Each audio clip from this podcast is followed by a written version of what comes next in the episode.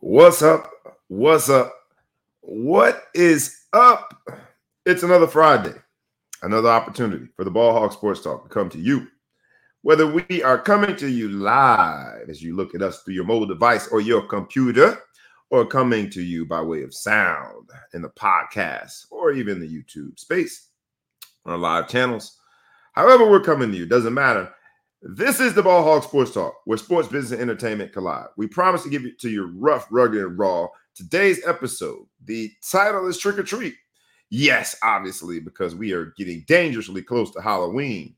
And people are going to go outside and knock on that door and sing that crazy song, Trick or Treat, smell my feet, give me something good to eat. If you don't, I don't care. I'll pull down your underwear. I think that's what it was.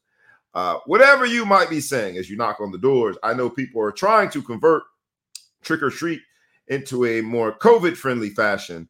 Uh, it's always a good holiday because you get to dress up. Some people get to live out their inner inhibitions, shall I say. Um, we all get to have a good time. We get to get candy. But the thing we don't get to do is ignore sports, business, entertainment. So, like no other show in the land. The Ball Hawk Sports Talk is coming to you this morning with your boy B Brown ESQ, aka the Ball Hawk, aka the Mouth of South, aka Mr. Excessive Celebration. We're going to be joined by the crew here. We're going to do it like we always do on a Friday morning. Like we said, rough, and raw, sports, business, entertainment. We about to get it in, y'all. Today's show, Trick or Treat, will be spooky. Strap on your seatbelt and let's go. Wake up, wake up, wake up, and stay woke. Cause this is the Ball Hawk Sports Talk with your boy, B Brown, ESQ, aka the Ball Hawk, aka the Mouth of the South. This is the place where sports, business, and entertainment collide. And we're gonna give it to you rough, rugged, and raw. So come get you a spoonful, like some grits with butter and salt. You know how we do it in the South, y'all. Make sure you do not get caught in your feelings. Strap on your seatbelt and enjoy the ride. Come on, let's go. go, go, go,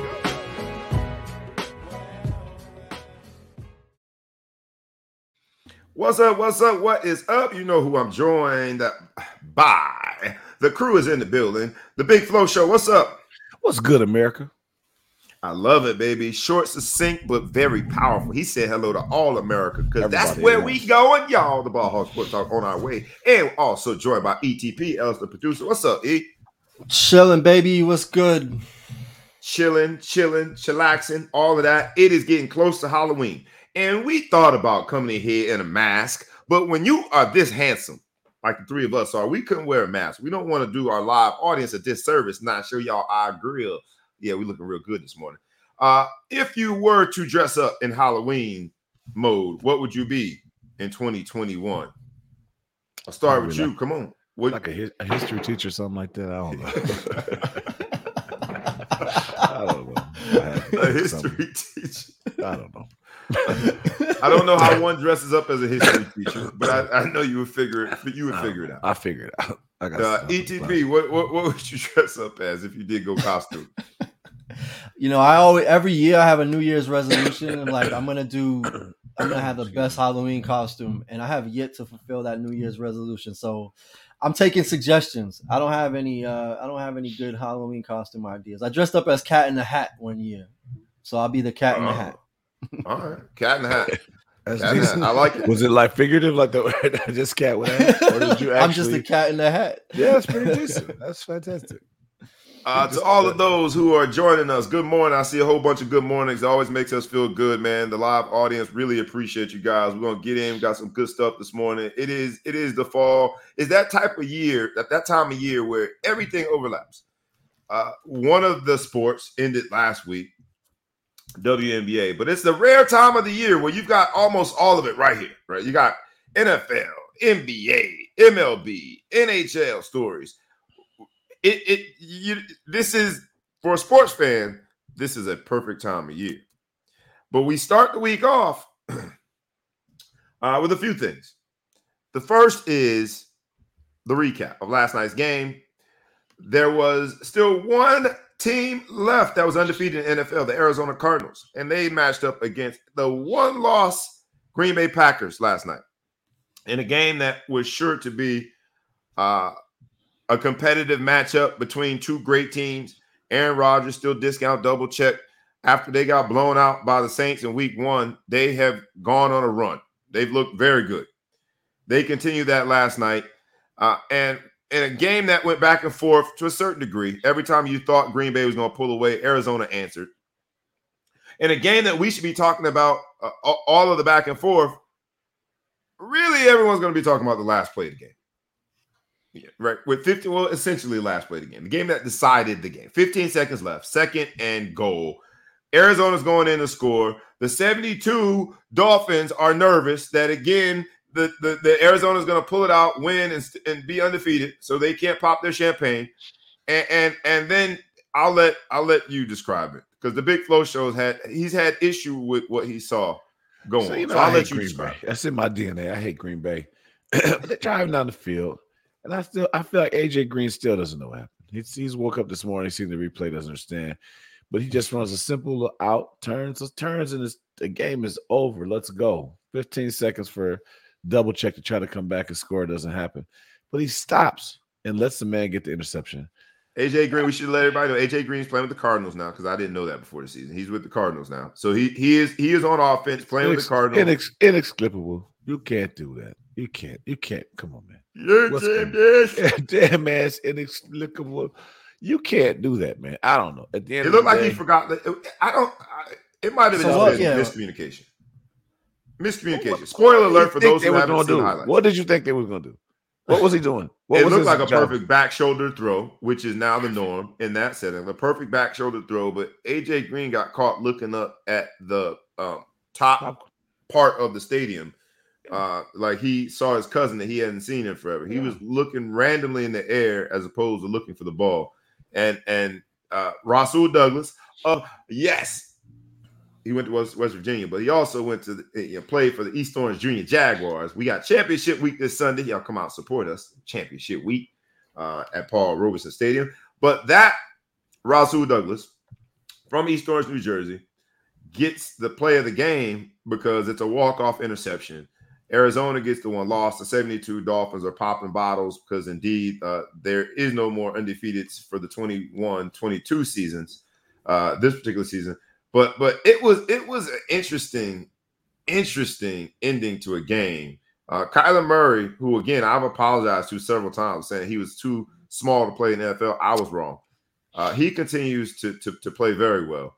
Uh, it is an amazing start to this week of the NFL when you got a one-loss Green Bay Packers team beat an undefeated Arizona team. It comes down to essentially the last play of the game. Uh, Thursday night football has been criticized by a lot of people, but we got our money's worth last night. That was a heck of a game. They've had some good games on Thursday nights. They have. They have. They moved away from that whole what were the thing the splash uniforms? Remember that they, the gimmick uh, on Thursday night? Rush. Lightning, yeah, color, color rush. rush. Are they still doing that Nickelodeon thing? Was that the Nickelodeon thing? No, they do that, that for the separate. playoffs. That was separate. Oh. That was separate. That was the playoffs, right?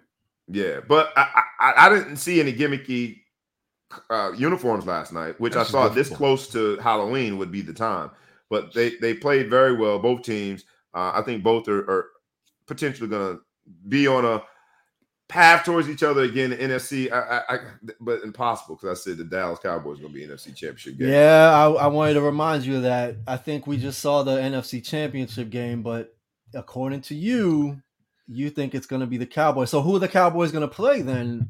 You got the Packers I think here. I think I, I'm liking the Packers. I like that. Nah, wow. they play again. They play again. AJ's gonna know the play and they're gonna win. Yeah, that's not gonna. AJ's uh, not gonna he, he looked like he had just finished uh, hit. Even after the interception, he still didn't look like he understood what was going on. Like, how did you no, get the ball? Like he forgot where he was. Maybe he was concussed. Yeah. That is so weird. His body language didn't make any sense to me. It didn't make any sense. It was just though somebody on the sideline went puff puff and passed right before he went on the field. He looked high as the kite oh, uh, on that play. Still not legal, but in, I mean, uh, Arizona's Arizona got to be legal right now. Marijuana. I don't know. Yeah, they think they just legalized it. Yeah, so I think his concession stand at halftime. But so, yeah, so given that it's legal, you guys must be smoking because of all the NFC Championship teams, Tampa Bay Buccaneers might be somebody you heard of.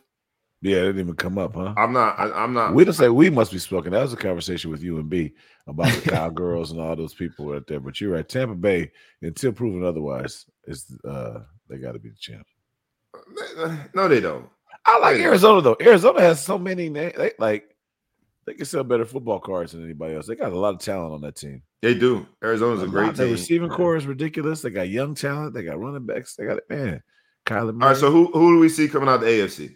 And please chime in uh, to all the ball hawk Doodle sports talk audience Doodle members. Brown. Please chime in. Who do you guys Brown. see coming out of the NFC? We've got three names at least. No, four names because we said Arizona, Green Bay, uh, Tampa Bay, and I'm I'm a minority here, but I think I think the Cowboys have shown me enough to, to suggest that they'll be there. So four names, only two spots. Who do we have coming out of the AFC? Who do you think? And ETP, you better not say the Patriots. At some point, you got to move on, man. It's not gonna happen. Tennessee Titans. Titans. Titans. They got like the best running back and quarterback in the game. Derrick Henry threw a touchdown pass last week. They I'm go about to to say Super who's their quarterback? It's so good. Yeah, I know, right? he can throw passes now. Yeah. Ryan Ryan Tannehill hasn't played like last year's Ryan Tannehill, but when you have Derrick Henry in your backfield, it, it, it Who cares? Who cares? Uh, you know who I think's coming out of the The AFC. Doodoo Browns. Why, why be so disrespectful? We are now one game back. I'm just saying the Doodoo Browns. It's a That's it's a three team race. We're one game back. Everyone and puts- Cincinnati did what we needed them to do. They put the pause on the Ravens, and so it is. Uh, I like look, the Ravens. we're I'm we're three like the names in. Too. I like. We're three names into the AFC North, and I still haven't said the Steelers, who are playing better. Best division in all of football, AFC North, and in Cleveland Browns fashion, because we only know how to do it one way. We got to go. We, we got to do it the hard way. We're going to be the best team in the best division, and that's how we end up coming out of the AFC. Benny- Wait, wait. The best shout out division Benny. is the AFC North. just That's stop A- talking. crazy. AFC North, best division in football, Don't humor him. Oh, in all of football. in all of football, in all of football. Benny and Kareem both said uh the Bill. I think he's saying Bill Titans. I don't know. He The did Bills and the Titans. Yeah. But uh Benny Benny was very clear with his pick of the Bills. Decent squad. I, don't you know what see this it. year NFL is competitive. It- There's no That- clear guys anymore. I mean, That's like saying the Knicks are gonna win the finals. I can't. I will. I can't accept. The Bills, could be great. I just can't buy it. They just figure out a way. They got to get somebody to come to Buffalo. One thing middle of the losers gonna do, lose. Yes, I did it, Bills. I called you guys losers. I just Not did that fair. Right here on the Ball Hawk Sports Talk. Get mad. As a Get- Cleveland get big Brown, mad. you feel that you feel comfortable saying that in public as a Cleveland Brown. Yeah, yeah. Hey, look, we it, we didn't make it to the four Super Bowls, but I feel like if we would have made it to, we'd have won one of them. You know, if we had So, made it, if we, if, It's 2021. anything goes. That's that's as logical as anything else I've heard. yeah, uh, if Had we, we we, made it, we, we won one of lost. We'd won one. if I was a billionaire, I definitely wouldn't have lost all that money. yeah, I said it. Yeah, I said it. Uh, all right, so that's our NFL recap. Uh, looking into the, some great, great matchups in, in, uh, the coming week. We'll see uh, a lot of injuries, man. So NFL is gonna gonna gonna come down to injuries. Who who can avoid injury? That's why I don't like the Patriots. I feel excuse me, the Patriots. Freudian slip. That's why I don't like the Buccaneers. I feel like ultimately old people get hurt, and they got a lot of old people on that team, and ultimately they get hurt. Um, but I I did like last night seeing who would be considered the prototypical quarterback in Aaron Rodgers going up against the exact opposite in Kyler Murray. He's not a, a, a pro style pocket quarterback. He might be 5'11, No, five, 5'10, ten ish. I don't 5'10, know if he's even 5'9. that. It doesn't matter. Doesn't matter. Yeah, short. Short. He's short. Period. He does He's- everything that you, they tell you not to do. He'll throw across his body. It, it just makes it work. He's a winner, though. Watching those two play together in the same game and having the impact that they both did on their teams, it just goes to show you, man, it ain't one size fit all when it comes to playing quarterback in the NFL. Uh, Did, did- was that did that look like that to you guys last night? It just looked like the just used to dichotomy of those Murray. two in that matchup was pretty interesting. Kyler, Kyler, you know, you get used to seeing him. He's like Roscoe out there, just out there running around. And he's so quick, you know, Not like, Roscoe, snotty nose Roscoe. Don't do Yeah, a man like come on, that. man. But he's so quick when he runs, just something about him, like little like dash from the from the uh Incredibles or whatever. so I don't know. I'm just I'm This- used to was it. this supposed to be a compliment? This, this was you. This, this is your compliment angle. Yeah. You now called him Roscoe and Dash, and this And is the angle. But he's but he's so but it's like it's so crazy that you're just used to it now. Like you know what I mean? It just I've, I've been watching him do it. He keeps doing it. I'm convinced he belonged. No matter what happens in, in his career now, he belonged in the NFL. Right? yeah. It wasn't like Yeah. he oh, came Oh, yeah. and just gave a flash. He belonged. He's put some seasons together. You know, whatever happens from here, stop talking about that with the hype. When you look at him on, on on film, he looks like a baseball player, right? Just his stature, he looks like oh, he's gonna be a perfect baseball player. But he showed all, all of us that when you follow your dreams, baby, follow those dreams. Uh, we got to get some other NFL stories. There's some good ones that we'll get to real quickly. Uh, but I, ha- I have to at least bring them up. Uh, one is the gentleman who plays quarterback in Tampa Bay. How you forgot Yeah. his name? You're the president of the fan. I know, right? Because I was going too far down the He's rabbit hole. school Somebody of asked, somebody, a, a friend of mine called me like, "Yo, I thought you really didn't like Tom Brady, man. I've been peeping out your shows lately. It's like you're on the Tom Brady train." So I let me just make it clear, like, because I don't want nobody to be confused. Don't be confused. I don't like that dude. I don't like him. I think he cheated. You know what I'm saying? I, I hate on him any opportunity I can.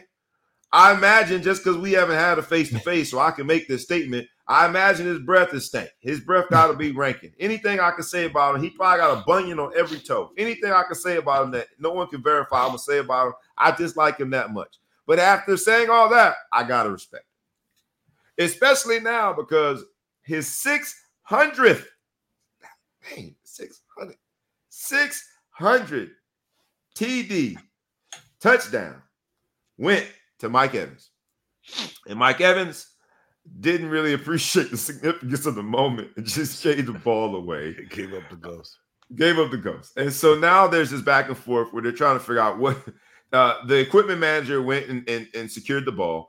The fan gave the ball back, but now there is a sort of the, the the the after effect of them trying to come to terms of what the value of the ball is. So, what are some of the things that this fan has gotten? ETP, I know you're familiar with this. Wh- wh- This fan has gotten fill in the blank for giving that 600 TD ball, which will go down as I mean, I, he won't get to 700. So this is the one. This is the football that has. You act like. Tom Brady gonna retire anytime soon. He'll be playing with your kids in the league. He's not. I gonna get to mean, he's on not- pace. He's on pace to throw ninety-seven thousand touchdowns this year. So I think he easily crushed seven hundred. How did um, this segment where I started off hating on Tom Brady become so Tom Brady favorite? You rubbed already? off on me, man. You Oh rubbed my off on me. I Oh, gotta, I gotta show my love for Tom Brady now. Um, but he got so the fan who willingly gave up the ball did not negotiate before he gave up the ball. He got Didn't even get tased. You'd have to tase me. yeah, he get did, no, didn't even get tased. You didn't even make tased. it an event. You said Exactly. you want what back? Huh? Yeah. Yeah, well, nah, play it. Ain't gonna. didn't work. even hand it to the getaway driver. Nothing. Nah, man. I'm going. Now we going we gonna test these hands. But he's a black belt. That's okay. That's fine. I can figure it out. I wonder if I'm the, if the fan knew when they came over to him that it was a 600 ball. They were, the news had already broke out to him. Where they say, "Hey man, let me get that ball from you real quick," and Right. turn and walk away. Sports You know- updates happen immediately. Nah, nah, nah, then nah, Like, come on, man. Sometimes you're in the phone. stadium. That's the last place that you want to be because you don't get all that. You know, you got it. Maybe the fan didn't know. To your credit, maybe the fan didn't know. I went in thinking the fan knew and still handed that 600 TD ball back to the equipment manager, to which his entire family, his entire lineage, that is a, a generation changing item that you have, right? To have in your family. It, it should be an heirloom.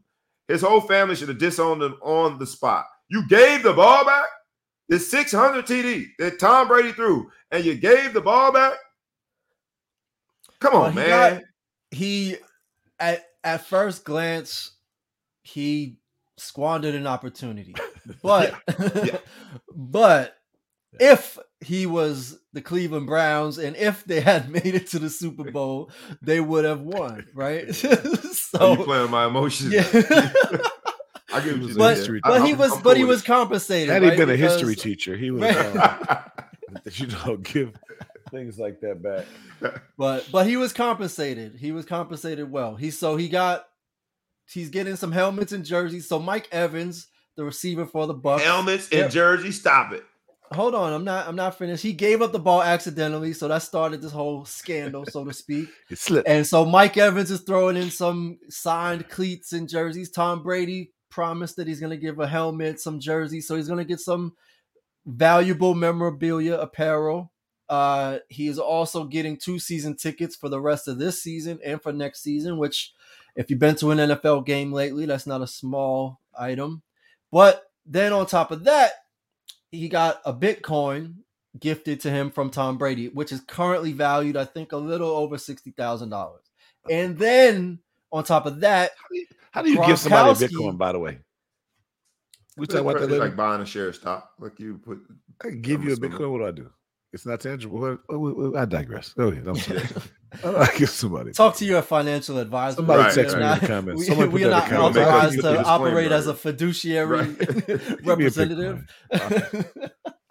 a representative. They're Um, rich people problems. Don't stop asking us about rich people. How I'm do you give you a sorry. I'm Bitcoin? We don't know. get a I apologize. I apologize. I don't even know how to give somebody a used Somebody car show me how to and give me a sign it over. Right. Yeah. How do you get somebody a Bitcoin? Stop stop bringing them rich people You can't answer. questions in here. I don't know. You can't answer it. right. And you All have so so you I feel like But he he was- also he also got some crypto. So then Gronkowski got involved and gifted him some alternative crypto, which was valued at about thirty thousand. So all in, he made easily over a hundred grand, and he Mm-hmm. got the goodwill of looking like a you know a nice guy, giving Tom Brady back his you know prized possession. And you know how much leverage you have with that football? Like you literally could say, like, look, man, I don't want to be offensive and I wouldn't do anything crazy. But if you want this football back, I got I gotta get a, a dinner night with Gisele. Like it's just like you know, Tom Brady would have considered it. He's like, Yeah. so you're saying like, is it dinner He and said, man, I got 599 other balls just like that. I should kill yourself. So he that said, well, he did say the fan said didn't say he wanted dinner with Gisele. He said he wanted a round of golf with Brady, which he could have negotiated. I don't think that's gonna happen now, especially since he's like, dog, I gave you a Bitcoin. Get off my phone. yeah. You know what though? We all need more friends like Gronkowski. Why the hell did Gronkowski give him something? Yeah, why are you even involved? I need friends like that. You know, any of my friends listening, when I'm in a situation where it's a PR nightmare, I need you to come to my rescue and give people cryptocurrency for nothing. You have nothing to do with the story. Is that like, is he trying to like? Top I, I don't Makes you question the value of the crypto. Clearly, he's trying to pump If up it's the a price dollar, of that It's cryptocurrency. nothing to do with Gronkowski. He didn't get the. He's supposed to be mad when the ball didn't go to him, Right. That's uh, but he just trying comes to to the build Hey, up new age, and, man. and drops off thirty thousand in cryptocurrencies. I- I Yeah, they're trying to build up that demand, but Things are pump up that changing, price. He's trying to get followers. That's what Ain't no trying I and T. Yeah, ain't no we either. Yeah. Um, he feels as though it's we when it comes to a team situation. That's- Six hundred, good, good for Gronkowski. I wouldn't have done it. Uh, Titans and KC, man, great game. KC continues to spiral out of control, so much so that they like they let Derrick Henry throw a touchdown. When you thought Superman was done, he shows you another superpower. Derrick Henry throwing touchdowns. I don't know what else. I, it is going to become like the last Boy, Scout-. Somebody going to pull out a gun and try to shoot that man to stop him. That's about the only way you got a shot. And even then, it better be a good a, a good shot because he is invincible right now. Uh, the odds that Kansas City makes the playoffs are down to like 40%. It's that high. Who would have thunk? Who would have thunk it? The odds that Kansas City Chiefs, Patrick Mahomes, swimming and all that money, Andy Reid, the genius himself, Eric Bieniemy, who's considered the hottest assistant coach in the NFL, Was. all all of the firepower, and they might not be in the playoffs. Playoffs, playoffs.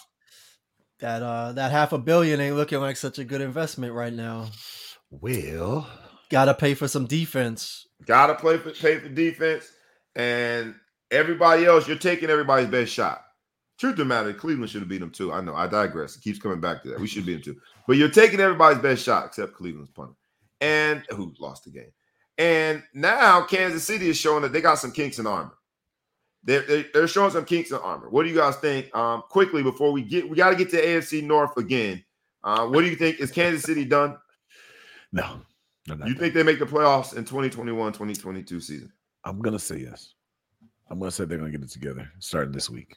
They, They're they're running out of time. They are. They're running out of time quickly. But what they don't want, the NFL doesn't want is for them to get a real high draft pick and, and pick somebody real nice because that they still got a squad in there. It's just they're just a little off kilter. They are. Equilibrium's off. They are. Uh anything about the the Kansas City Chiefs that you could tell us that we don't already know? Give me some faith that they're gonna come back, ETP. Or you or you in my camp believe that the the Titanic, the hmm. band is playing, this thing's over. That ship is sinking. It's tough. I can't see them missing the playoffs, but they're third in their division alone right now. They're basically tied for an opportunity to make the wild card. It's going to be an uphill battle. If they, you know, it's funny when we started the season, people are saying, "Oh, well, maybe defenses have figured out Lamar Jackson." He's showing them that he they haven't. Maybe defenses are starting to figure out Patrick Mahomes, which is a crazy idea. If we if I had said that in August, you'd call me crazy. Nah, they would they, they would have drug tested you on the spot, but yet we see it right before our very eyes. He doesn't seem invincible anymore. Um, the Bengals, who I have to talk about, did what no one thought they were going to be able to do: beat the Ravens and look good doing it convincingly. Uh, the Ravens are for real. Now, like I said, it is the best division in all football. Uh, while I thought that would be the story of all stories in the AFC North, another story kind of surfaced out of nowhere. Somehow, some way, we're talking about Mike Tomlin getting the USC job or being considered the favorite for the USC job, which means that he wouldn't be in Pittsburgh anymore. And then you look at what Mike Tomlin has been able to do with this Pittsburgh Steeler team, and you look at his record, he's never had a losing record. And and then last year with the injuries, and Mike Tomlin should have been up for like coach of the year. And we are talking about Mike Tomlin taking another job. Pittsburgh is notorious for keeping their coaches, but yet Mike Tomlin is the center of a conversation about USC. And Mike Tomlin's response to this rumor that he's the head candidate for USC, I thought was beautiful. First, he's like, they ain't got enough money. Ain't no booster with enough money. Like so, so if indeed it is a conversation, he just upped the ante. Y'all better back up the Brinks truck. But it seemed as though Mike Tomlin took a little umbrage, took a little issue with how the conversation was playing out, and said, "I bet I don't remember two coaches. What did he say? Uh, Payton Sean. Payton. Who else did he say? Andy Reid. Sean Payton, and Andy Reid. I'm sure they don't have to answer these questions. Basically, saying when a black man is put in this position, you guys create this narrative that my job is insecure or that my career is some way, somehow on on unsteady ground. Why are you talking about me going to the USC Trojans when I'm the coach of the Pittsburgh Steelers? Did he have some validity in making that statement, and that comparison? Because he's right. I don't hear a bunch of Andy Reid rumors or, or Sean Payton rumors, but the only difference between the two is, or the three rather, is, is one of the three is black, the other two are, are white coaches.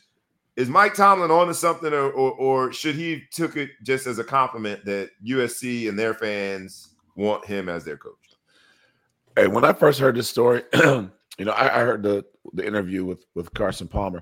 The way Carson Palmer was describing it was completely complimentary, as from a standpoint is he wants the best for USC, and he's just thinking we. It's, it's, he thinks he went there. He thinks it's the greatest job on earth. So from his standpoint, he's biased. I didn't look at it as an insult. You know, he said, you know, maybe Tomlin is, is tired of you know have doesn't want to deal with having to try to find a, a replacement for Ben Roethlisberger, and just talking about what he could be tired of in the job and how this could be a great job for him. So really, in some ways, he was trying to sell Tomlin on this job, so he knows that this would be an unbelievable get. Uh, I never really thought about it until you until I heard this morning about that comparison about people asking the question. But you're right, the media should have then said, "This is preposterous. Why on earth would he ever take a job like this?" Like if you said Nick Saban was going to go take a job at a D two school, someone would, would be like, "The hell are you talking about?" Like the, the media would tell you it's crazy.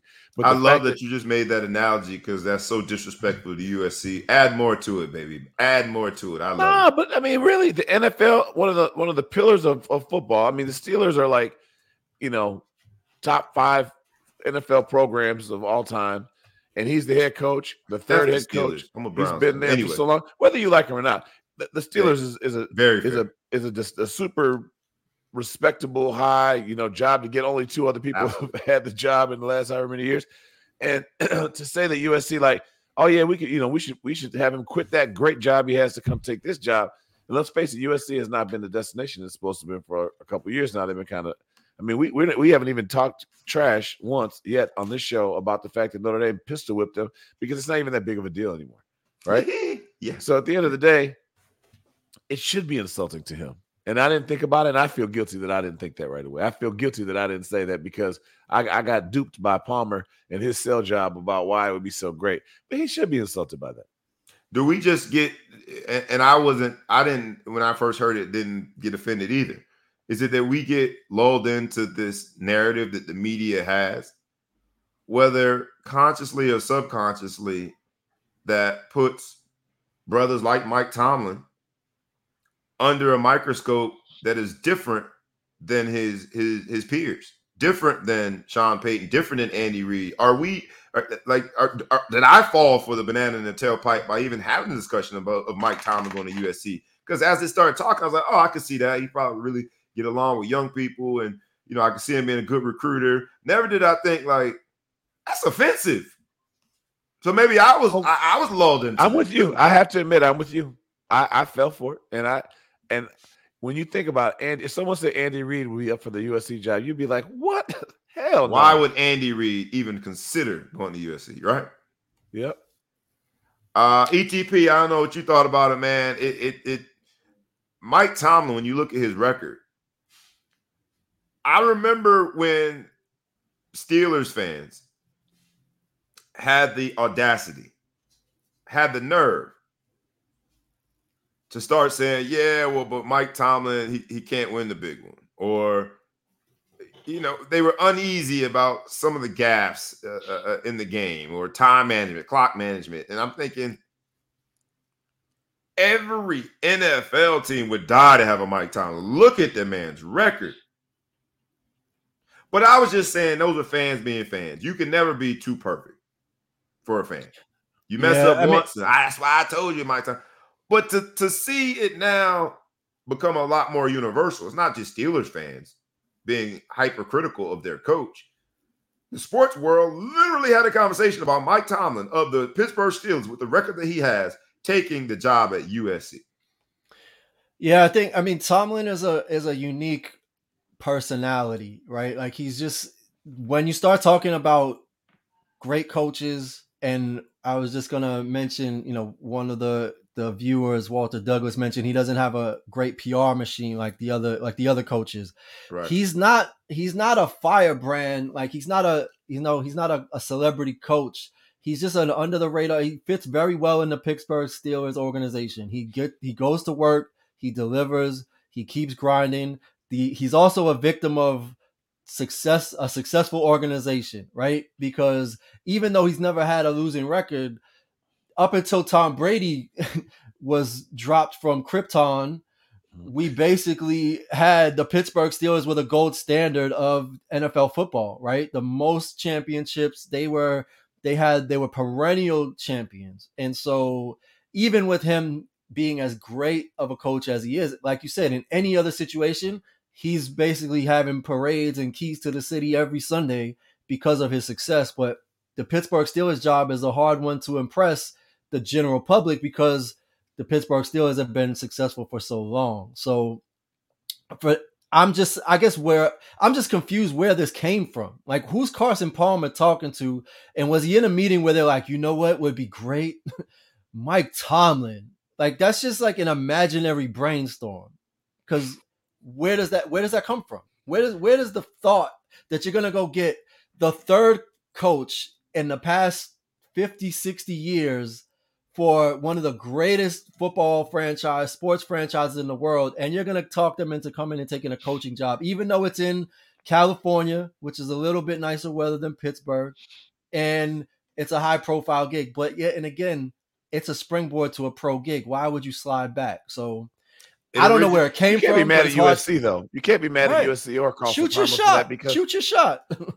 yeah, they they you- they want the best. They would like to have you know Nick Saban. They'd like to have. I mean, just name the fill in the Bill. They'd love to have Bill Belichick to be the coach, right? I mean, of course they would. Why wouldn't you? But it's it's it's us that should feel uh disappointed in ourselves, and the media that should be disappointed for even letting that conversation go. Now, I do believe the way that he is is is demeanor and the way he carries himself. If you take away the fact that it's insulting, I think he'd be such a great college coach because I think I think that just raising young men, I think he would do such a great job influencing them. So for that purpose, I would love to I'd love for my son to be able to, you know, be in a situation where he could play for a man like that. But it is completely, and I'm, I'm ashamed of myself for not laughing it off right when it came out because I absolutely would have done for Andy Reid or for for uh, Sean Payton. I would have been like, "What USC? You kidding me?" And and I'm I'm embarrassed that I didn't immediately feel the same way when it came to uh to Tomlin. Um so he should be offended by that. I think he should be offended. And Mike Tomlin, I apologize to you. Uh, well said. In this episode of Trick or Treat, uh, that is the quintessential trick or treat, right? Uh, them getting a Mike Tomlin would be a treat, USC. But I think we were tricked into having the conversation and not pretending as though uh, it was an insult. Uh, a good time to transition into another sub story of the NFL, the Rooney Rule changing, and now each one of the organizations needing not to uh, interview one but two diverse candidates. Uh, uh, Mike Tomlin has, has been.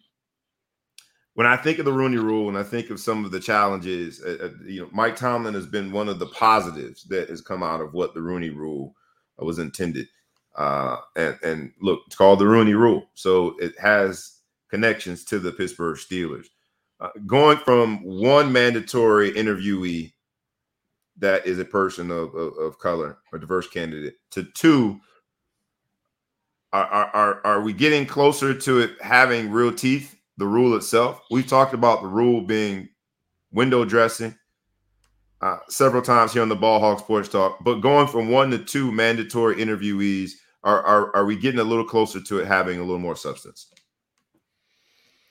I I mean, this forced it's it, the the problem the problem alone is in that there has to be mandates, right? And the reality is the pipeline, the talent pool, the amount of play people that have come through the pipeline and played, you know, we're talking 60, 70, you know, 80% at some point black and we're still requiring mandates. So I don't know that okay, now you have to you know, now you have to interview an external candidate in person. Now you have to interview two candidates. I don't if it's not changing, like you're trying to continue to tighten the screws to say hire black people, hire hire a black man for this position, hire a black person for this position. The fact that it, the numbers are still dismal, I don't know that ratcheting it up a tiny bit. It just shows how failed the concept is because people are just checking boxes. That's what they were doing before. And now they're like, here's more boxes to check. So it's an inherent issue. I don't know that this is this can't be a bad thing, right? You're requiring more exposure. It it encourages more people to go through the pipeline, but are we still going to see that that disparity gets resolved? I don't necessarily see it until there's more like systemic change. We don't once we talk talk black ownership and diversity at that level, I don't necessarily see any real incentive to change the makeup of the coaching staffs. I'll say this because that rhetorical that we often have, well, it can't be a bad thing because now they're interviewing two. I, I I say that it, it absolutely could be a bad thing. It's almost like when, um, of course, I was happy when the first black president was elected, but then there was this other side of me that said uh, people with racist views are going to feel as though they've been absolved from the history. Mhm. And similar to, it's a very large leap that I'm trying to make here, but I'm going to make it anyway. Similar to this scenario, the negative in it, it could be a bad thing because now those who have no intentions of really giving people of color real opportunity in decision making roles in their organization can can use as a crutch. Yeah, I mean, but we interviewed two brothers. Just didn't work out. You got twice the coverage, twice the excuse, twice the man. We, we had two black candidates in here. It just didn't work out. We decided to go in a different direction. I'll let you take us home on this one, uh, the Big Flow Show, before we move on. I, it's it's like it's like bone throwing that it's that there's I guess like no meat on the bone. It's just it's again it's like to me it's an insult of our intelligence. Okay, we're gonna just force you here in the wake of the uh you know Washington football t- uh, team's email leak. Now we come out and say, oh, we're gonna we're gonna we're gonna interview two black people or two two minorities uh to, to to each job and we can do this and they have to be in person and what are we what are we doing? They have to be in person it can't be on zoom uh can't all these rules. What are you what are you doing? Like who's falling for that? Like i want to know who who sat down in the room and negotiated that and said this is what i want like who was like all right that's cool we got something you know is, is that what d smith is doing is that i don't know who, who comes up with this stuff but like I don't understand. You think you think so? You think D. Smith had on his kente cloth and put up his black power fist as soon as he heard it? They went from one candidate. Like I've never talked to anybody. To people. I've never talked to anyone ever in the casual conversation, black, white, or any color, that said that they thought it was a, that it, this is anything. I've never heard anyone say, "Man, this is fantastic move. This is great." So I just don't. I don't see where eh, just interviewing these people. I mean, have we seen more black coaches because of it? No. You know, they come and they go and they do whatever. Have we seen more more rope given to people? You know, equal rope. I shouldn't say more rope. Equal rope being given to to black coaches? No. So it's stupid. I'm mad. I'm mad that we're even discussing it. That we have a question here uh, presented in the live audience, which I like. At what point do they mandate that a woman or member of the LGBTQ plus community be interviewed? Mandates don't change systems. Uh, so the end, the statement, mandates don't change systems, is what we seem to all be saying here. But the question before that, it is just a matter of time. And if you look at the influence of communities, um, whether underserved in certain spaces, sports, LGBTQ community definitely I would consider to be uh, underrepresented. Well, does right. that sorry, does that fall within the Rooney Rule? Does that since they are I don't I, I, don't know. I think it but it, it could. It, it, could. I don't know. I, I don't know. I get. I, will tell you. I take, and I know this. This might not be popular for the viewers, but I don't care. I take offense to. Uh, I do. I take offense when other people, other groups of people, try to get involved. Like you know, women coaches in football. What have women done with football that that they deserve a seat at the table? Black black people deserve a seat at the table because without black people, there would be no NFL. There would be no football. Well, some would say without those players, though, look at all the mothers that raised those young men and okay, everyone's allowed them to play a risky game like football. I'm just saying, like we haven't had. The, but you the, mean the, particip- direct participation is what? Yeah, there's, there's right? this game has not been built on the uh the backs of LGBT uh, plus community. Sorry if I got that wrong because I'm. If you forgot a Q, but you're good. The Q community. They haven't been there. There haven't been a pillar of this league that have created people. I'm sure there's been a lot of players and uh, that have not come out that have played, whatever. But it hasn't been like largely based off of that. Women haven't have played a major role in, in, in football, and they haven't done something. So when you start throwing that around in the same conversation as black coaches, it's super offensive to me. And I'm like, what? Get man, listen, mm-hmm. talk to me in, in 50 years. Come back to me in 50 years when you've been when you start to get your weight up and start to really participate in the sport, and then you can start talking about you need a seat at the table. I feel like you know, I don't know how many women assistant coaches we have, and doing, you know, refing is different. There's no reason why a man or woman or anybody couldn't be a ref. I don't think about that. But like with the coaches and stuff, you got these women coaches. We still don't have equal representation with black coaches, and now we have women jumping the line and, and, and coming involved. From what? From what dues have, have been paid? That all of a sudden now we need to get these extra groups saying we need our, our seat at the table to the NFL. Go sit down until we start to get the the until we start to get the, the stuff with the Blake. Go sit down somewhere because nobody has played a part in this sport except for that, that that's been uh, discriminated against except black folks. So that's me. I'm off my soapbox. If you don't like it, right, please comment and and and then delete it because I don't care. but you invite them to share it, but you're letting them know. But then delete it after you right, share it. Delete it. I don't, I don't care. care. That just pisses uh, me off. That's a great question, though. Just, just how long is it going to be before, you know, you you you substitute black candidate for LGBTQ member or a woman candidate. Seems as though that we're going down that path. I think the NFL in its campaign to support the LGBTQ community and the uh is it Trevor was it what's the the project? Um Trevor. I'm- yeah, the Trevor Project. Trevor Project, which is is essentially supporting people to come out of the closet and one additional encourage encouraging or or supportive adult one additional supportive adult how it, it reduces the risk of uh, lgbtq community member committing suicide or becoming depressed or and so and i'm with that but you see how quick the nfl was able to put together that campaign and it's an impressive campaign. It just seems as though if you compare that to the fact that you know there's still very few minority coaches outside of Mike Tomlin. You got Robert Saleh and David Culley. David Culley was he, he's a stopgap provision. He, he's not a long term solution in Houston. We all know that. Uh, three minority general managers: Martin Mayhew, Brad Holmes, Terry uh, Fontenot. I think that's how you say his last name. Uh, but all of them are just hired in the last cycle, and yet the LGBTQ community definitely has the support of the NFL. And I do think that there will be a mandate soon that says when you're interviewing candidates, uh, the LGBTQ community has to be one of those. I don't know if it'd be a part of the Rooney Rule or something separate. Uh, it's really, really interesting, man. And we talked about how, you know, um, uh, the the emails that came out, right? Washington football team. Gruden would have been fine if it if the only offensive thing he said was about uh Yeah, was DeMaurice cool. Smith and his rubber lips. I don't remember. It seeing was the second round of emails that included some homophobic language language that got him in trouble and hot water.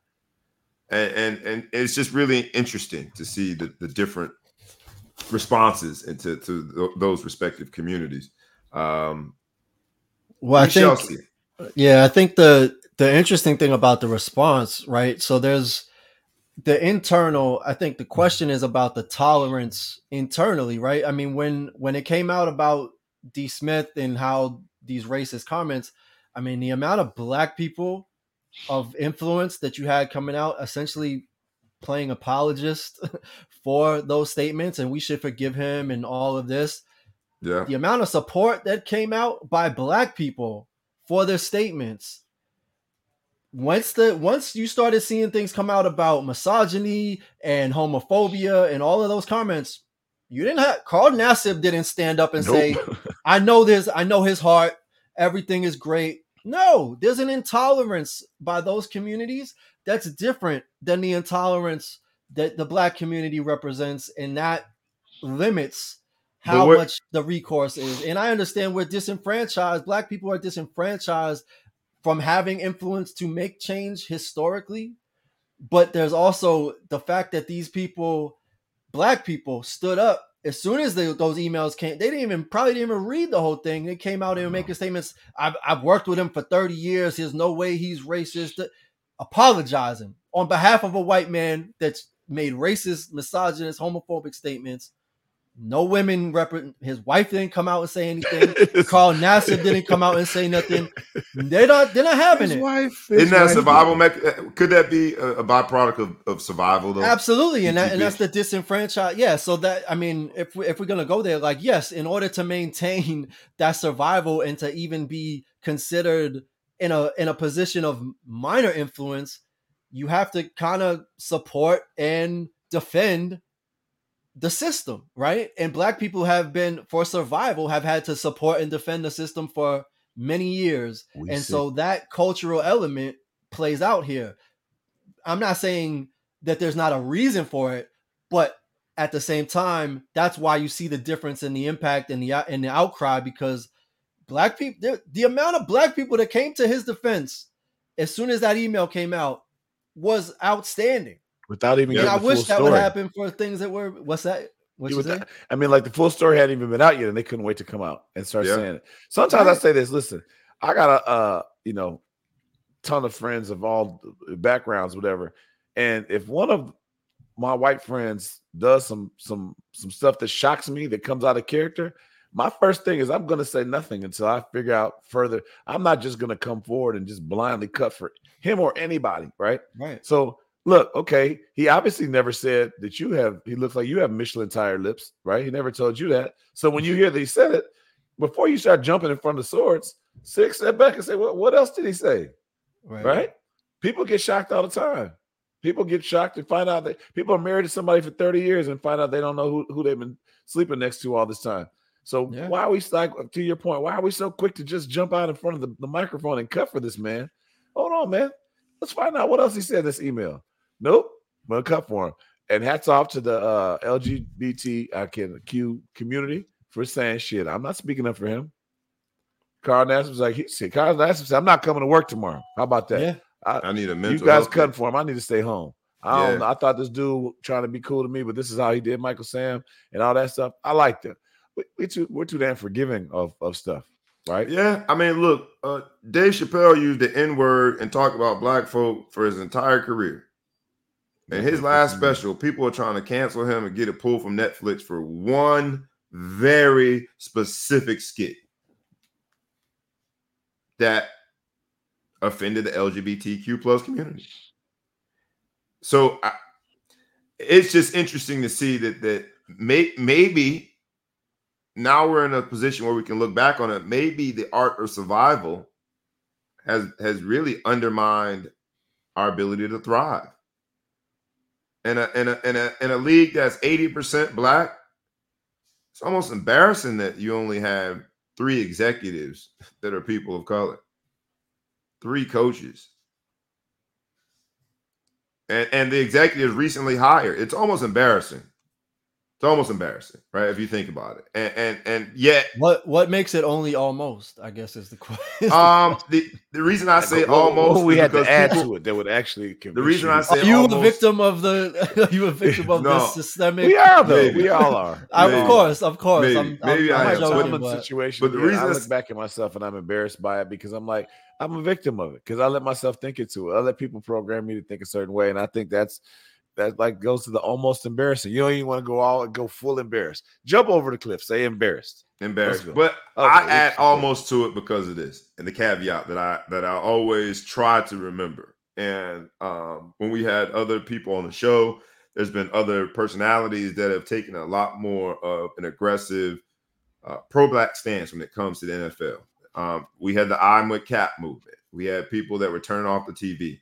And the reason I add almost to my description of it is it's also a league that pays a lot of black men handsomely.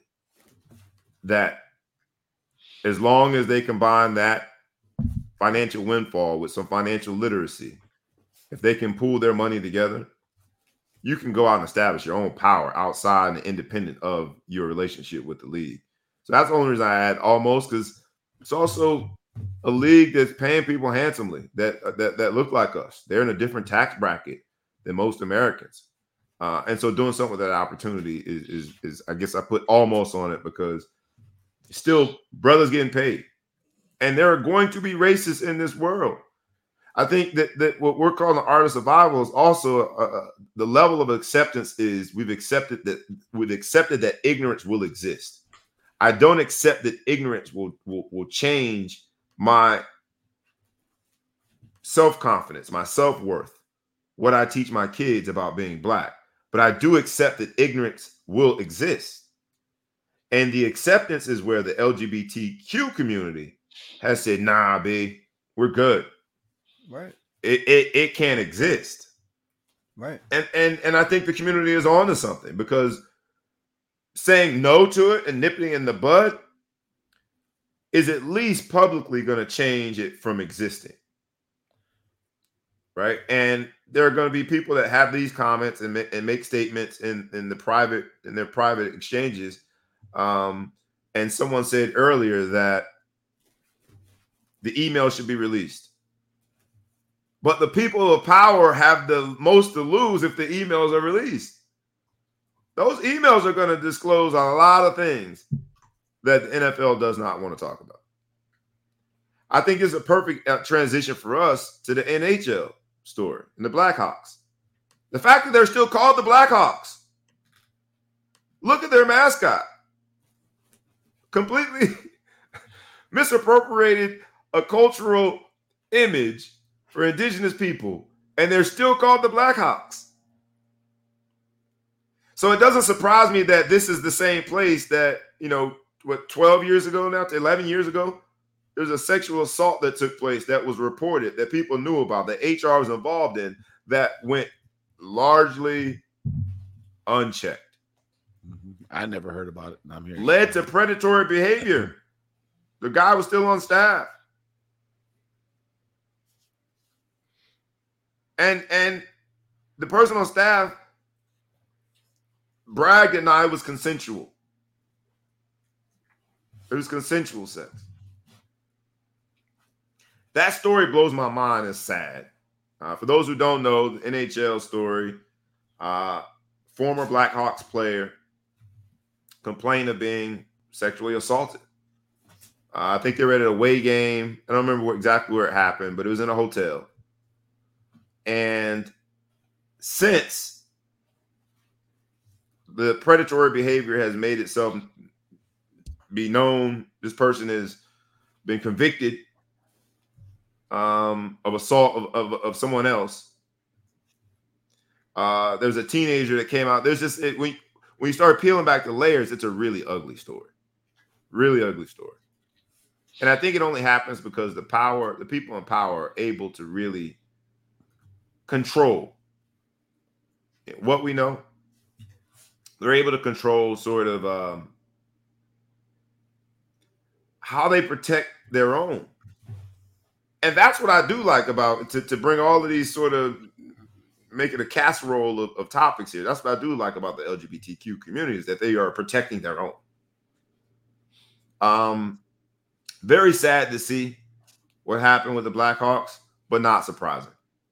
I don't know if either one of you wanted to weigh in before we move to some NBA stuff, but I had to at least acknowledge that that's a really bad story. Yeah, I mean it's the there's a lot of bad parts of this story, but one of the worst things is this happened 11 years ago, right? And and it wasn't in hiding.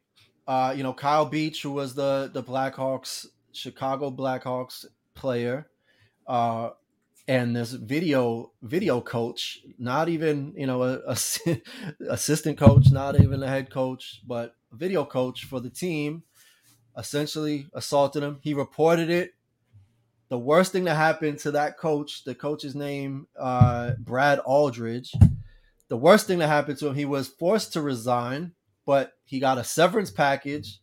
He got a he got a he finished the season. He got his name etched on the Stanley Cup, and he got a championship ring. And got to got to hold the cup for a day. That in that little ceremony thing, got to rock yeah. with the cup.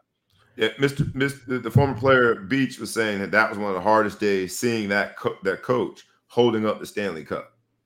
Yeah, playoff bonus, and he yeah, and he was there at the banner raising ceremony, and then he was found having sexually assaulted two men at Miami University in Ohio when he was the director of hockey operations. Then he was found as a volunteer hockey coach for a high school team in Michigan assaulted, allegedly assaulted a teenage player. The police tried to cover it up on his behalf, um, and he resigned. And then finally, he was sentenced to jail, uh, nine months for assaulting a high school player.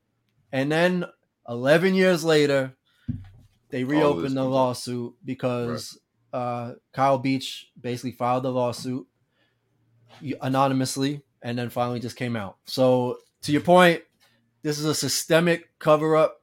It wasn't one person. Yes, one person started the process, but I mean, we're talking law enforcement. We're talking executives of organ, you know, multi-million billion dollar organizations covering this up for a video coach. not not a franchise player, not a assistant coach, not a head coach, not a GM, a video coach. Well, well, well yes, on behalf of the video coach, sorta.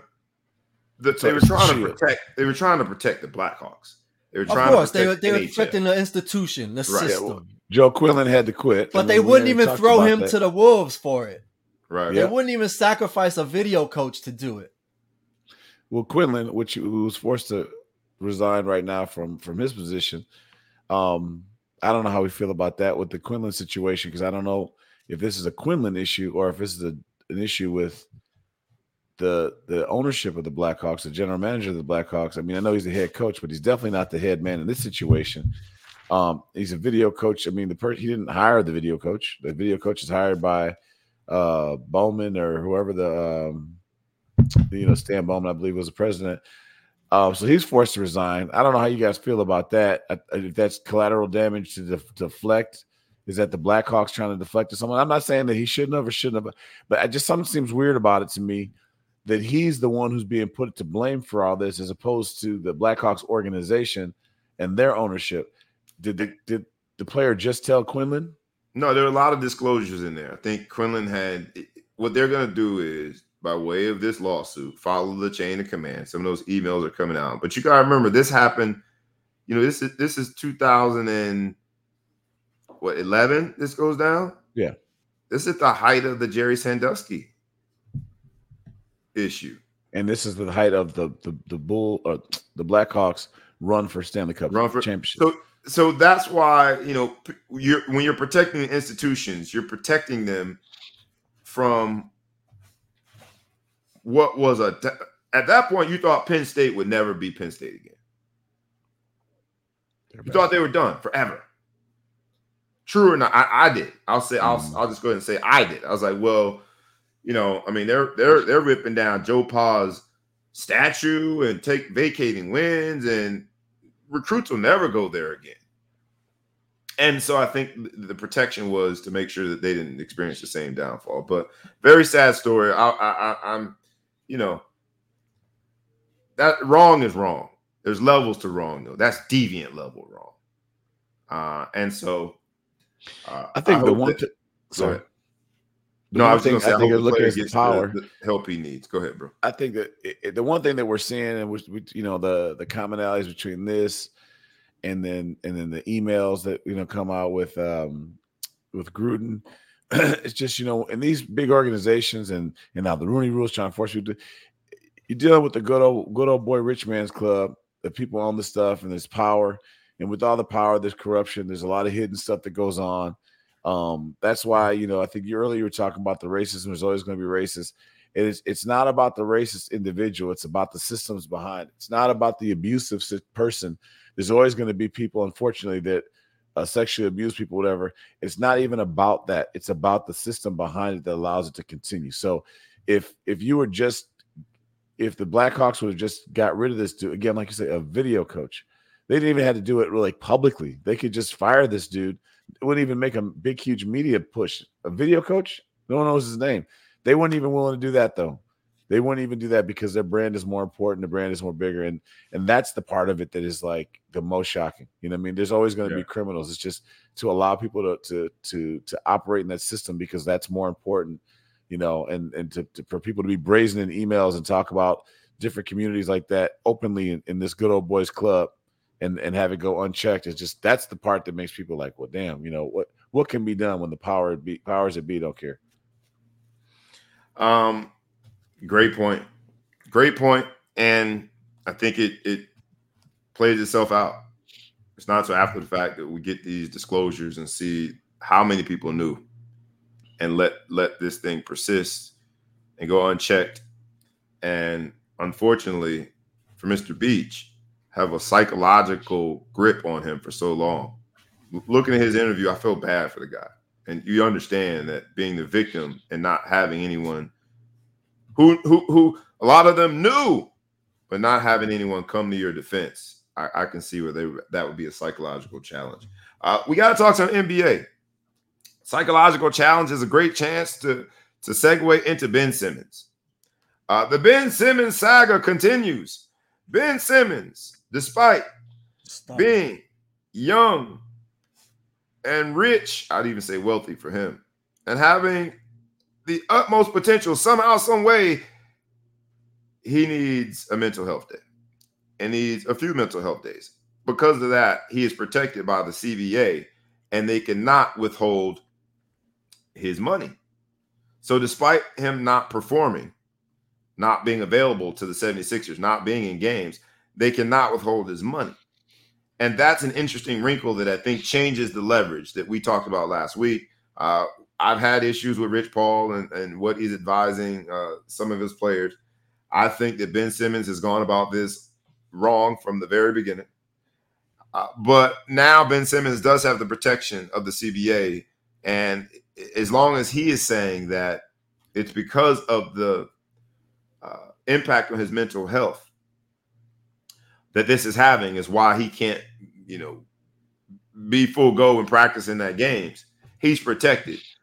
Where do we go from here with Ben Simmons? Does anybody want him? Is he damaged good? Will he ever play for the 76ers in, in, in normal capacity anymore?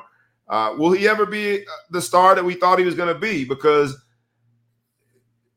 there are a lot of a, a, lot of issues that I have with the story, but the biggest one is that there's a there's there's a, a guard who had the entire NBA at his fingertips that is not playing right now uh, for, for for reasons that seem to be outside of basketball,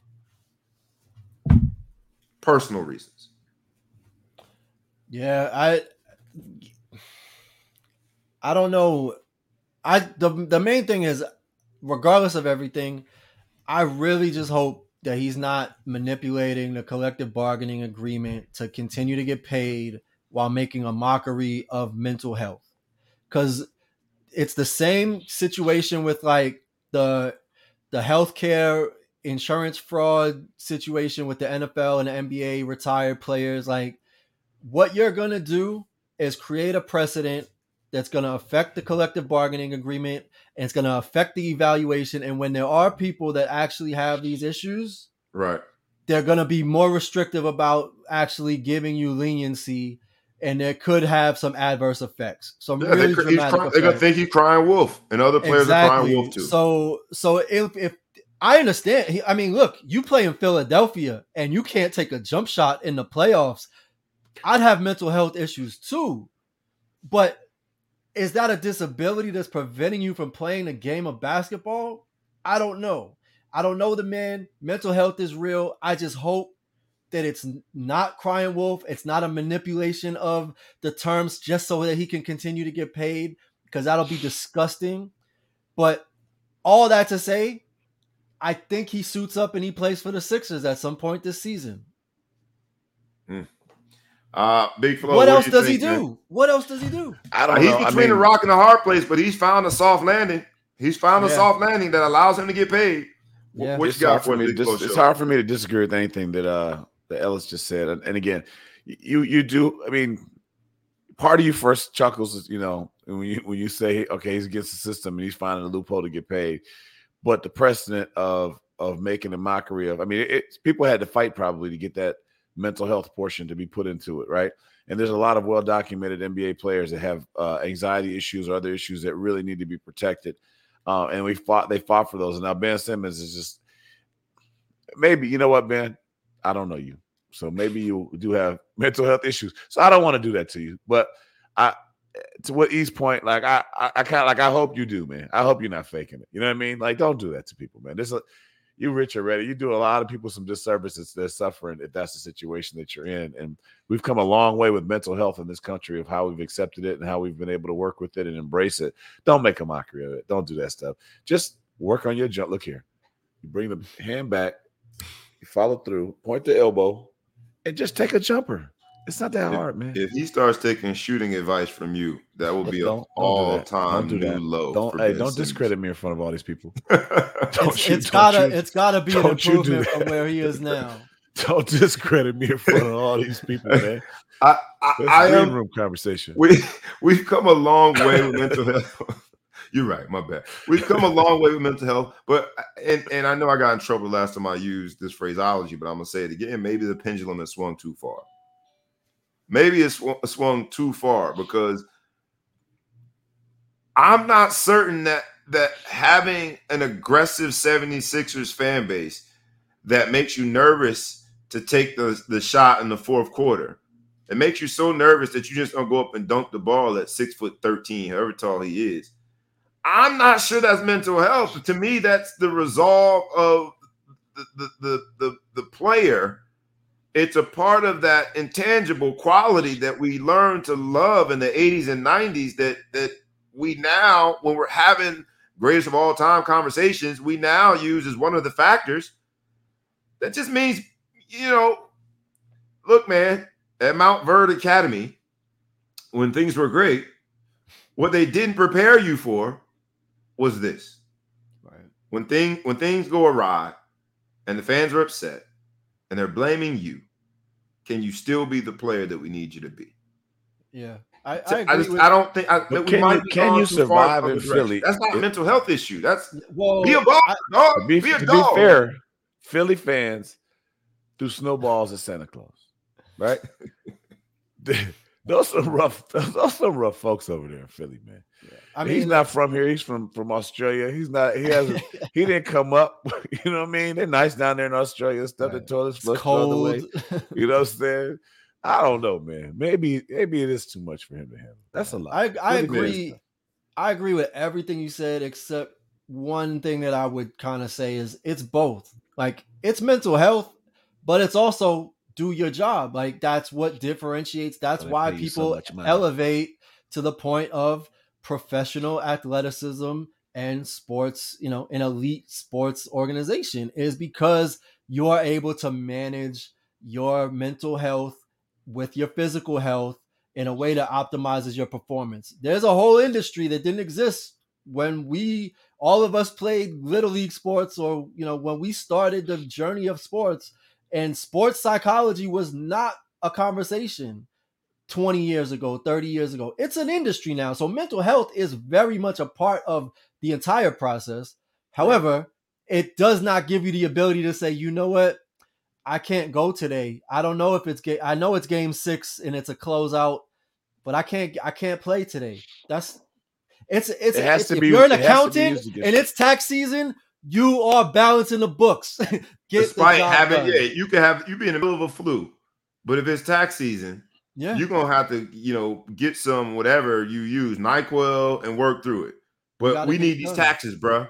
And that's Yeah. all I'm saying is I think mental the, the mental aspect of the game has always been there. Oh, And I think that we've heard the the players. Ben Simmons ain't the first player that's heard the voices of his home crowd and and worried about what the missed shot is going to do for his involvement with those fans. He's not the first. But great players have learned to ignore the voices and listen a little more particularly and closely to the voice that says take the shot, use your legs, you know, use your wrists, and go through the muscle memory of shooting the shot. And so that's why I think just you know, and this is my humble opinion that and I could be wrong and I leave room for that. But I think when I say the pendulum has swung too far, it's just that we can't call everything everything related to the psychology of sport when it's not perfect can't be considered oh that's a mental health issue and, A and clinical he should take some time issue. away Right. no you should Well- fight through it and, and look i'm doing i'm dealing with it with my son my son's 11 years old and boys go through all these crazy things uh it might be pu uh, pre was it pu pre-puberty pu- pu- how you say that word Pre- Prepubescent. Pu- pu- pubescent that word right there say it five times quick no, pre whatever he's Ask going through all- professor. Right. he's going through all this thing. And and I think, you know, as parents, especially my wife, wants to address it in certain ways and deal with it. And, I- and I said, frankly, everything can't be solved. Sometimes you just gotta live through things and being in this roller coaster of emotions and being able to take a deep breath and go to the other side and realize I'm still alive, although these emotions are going wild.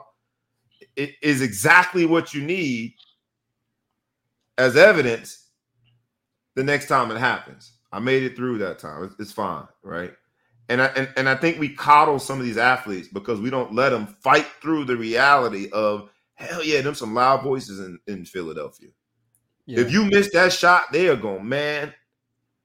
And and I'm gonna use LeBron as an example. When he finally just said, I'm gonna shoot the shot, he finally stopped caring what people thought. He became an even better player. And I hope that Ben Simmons and other young players can get to that point where um they can prioritize the things that matter the most, and the fans booing when it's all said and done don't matter. They just don't. Yeah, I think. I mean, I think you make a really important point, right? It's like he is foregoing a major obligation for What, you What mean he's playing the considering- sport that he actually gets paid to do? No, I mean a major obli- I mean he's a major major professional obligation. So if you cannot fulfill a major finan- fu- major professional obligation, then there needs to be some parity between that obligation and the impact and the effects of your mental health issue, right? So Mhm. you can't just say I woke up, you know, I'm not I'm just not really feeling it. Don't really want to talk on the phone today. Yeah, that's very different than I can't go perform and work my four hundred thousand dollar a day job. hmm A day, Like there, there's, four hundred a day. I don't, I'm, I would say it's probably close. You probably I mean, make he's me go making withdraw 30 my son from school right now and just work on jump It's- shot. Jump Okay, shot. sorry. Get It's, your gross. out it's, there in school. Let's go it's to three. park. It's th- let's do the math. It's three million. If you just take it and extrapolate it over twelve months, thirty-three million dollars. That's about three million dollars a month. a month. 30 days. So you're talking a hundred grand a day. That's not games. That's And just they, yeah, yeah, day. they don't play every day. Hey, after this That's show, I'm going to withdraw my son from school today. We're going to the Yeah, park. for sure, For sure. homeschool. For sure. No, I think you know the thing is, and and you hit on this B as, I mean, we're, we're almost acting in society like the mental aspect of sports is brand new. Back in the day, Muhammad Ali used to talk trash to people in the media to get you so mad and get you outside of your game. Since the beginning of time, people have been icing the kickers on field goal to make the pressure greater to see if the guy can still do it. Ice them on a timeout so they can make the free throws. Uh, I remember famously when I was playing basketball and famously, I love how, I love how I gave myself that much credit. I was playing basketball my freshman year. Uh, revisionist my- history. Right, right. You know, sometimes you got to gym catch yourself. packed, Like, y'all. just say Three times I caught over. myself. to see him It doesn't play count. freshman basketball. It's kind of like when you misspell something, but you put the asterisk in the, the right spelling up. You didn't misspell it. You throw it back in the text before they get to get a chance to say you can't spell. I caught myself. Freshman year playing basketball, I went to a school called Loyola Academy. I'm from Evanston. We're playing Evanston. We're down by one point. No chance. Loyola's not supposed to win here. We're in the game. And my buddy whispers in my ear, go ahead, miss both these free throws. and I obliged. I missed both and we lost. And I tell you, but you know, that What kind of buddy is this? Why would you call him a buddy if he put that? Yo, he was on Evanston. He played on the Evanston team. He, Oh, so he was on the team. Okay, I'm, thinking on your own so he's on the teammate. Like, that's team. a different level. He was one of my groomsmen, and you know I've known him that long. But like, right, you know, they call timeout. I can't shoot free throws anyway, but I'm nervous as hell. If we can win this game. Major upset if we win this game. I'm happy. It says my hometown team. I'm at the private school, no business. And he just just calmly said, "Hey man, go ahead, and miss both of these." And I was like, "Oh, look like Ben Simmons out there shooting jumpers, and we miss." But again, the mental aspect of sport that doesn't make mental health. I didn't call a timeout and tell him that I had this is too much pressure. I can't award me the two free throws. coach. I can't do it. I can't do it. Award me the two free throws. I'm having mental health issues. I was tripping. I had, couldn't handle the stress and the pressure. Coach Oates used to say, you know, and talked about pressure. He said, if I took two by four and laid it across this ground, told you to walk over it, you wouldn't pay attention. You just walk right over it without giving it a second thought. But if I extended that two by four across two skyscrapers, all of a sudden now you have all these perceived. But he's like, it's the same walk. There's no difference. And once you believe that there's no difference, then you'll be able to handle the pressure. Sounds good, right? Sounds real good. But Until that two not- by four is up, suspended in the air. And, and, uh, and there, but it's the same two by four. It's- The walk is no different. You walk it, it just happens to be the stakes are higher, and that's what happens when you put a hundred thousand people in the stands, or you put people booing you, or you know that the media writers. You start doing like KD and start having ghost accounts. You start letting people get to you. That's all mental. None of that is new, but now we're trying to meld that with people who actually have clinical anxiety issues or clinical depression and different things. You know, we're trying to meld that and, and put that in the same bucket. It's because we've been raising these kids too soft. It- Right. look, I, at the risk of sounding old, I was gonna say. I mean, these kids really want to post every highlight that they have, just to get as many likes as they can get, mm-hmm. because it matters to them. It really matters to them. And as a dad, the two boys that play sports and in a space that that is the norm, it has been an uphill battle to try to get my son to be like, bro, we're not doing that. Okay, cool, you're ranked here. Like, I never want to hear you talk about that. No, I'm not posting videos of you. I'm just not doing it because it doesn't matter. When you start to to to recognize the insignificance of someone's someone else's appreciation of you, Mhm. their validation, especially in a sports context, when you start to appreciate the insignificance of that, then you're a baller. And I just think Ben Simmons being big, tall, uh, he was a, a, a prodigy from a young age, from a basketball standpoint. He never had to struggle through that difficult but real prioritization of what really matters. He never struggled through it because he, he he's lived his entire life, you know, basketball life in a limelight such that the rankings matter and the likes matter and he's this and he's that. Oh, he's but but you know, I hope sports psychologists are out there teaching that message. That the, the the quicker you can say, man, who gives a damn what the fans think? No matter if the fans love him or hate him, he still gets that hundred thousand dollars a day that you just described, ETP. Sure does. And when LeBron said that, this was the first year in Miami when they lost, and they said he essentially was like, "Tomorrow, y'all gonna wake up the same life y'all have. I'm gonna wake up the same life I have." And people got offended by. It. He's like, basically, said, "I got a good life, y'all don't." He didn't say that. He just said, "You're gonna wake up the same problems that you had today. You're gonna have them tomorrow, and I'm gonna have my life tomorrow." I think it should have been like we should have captured that and made it an entire curriculum for young athletes because that's the truth. What people think about you really don't matter. And you can't control it anyway.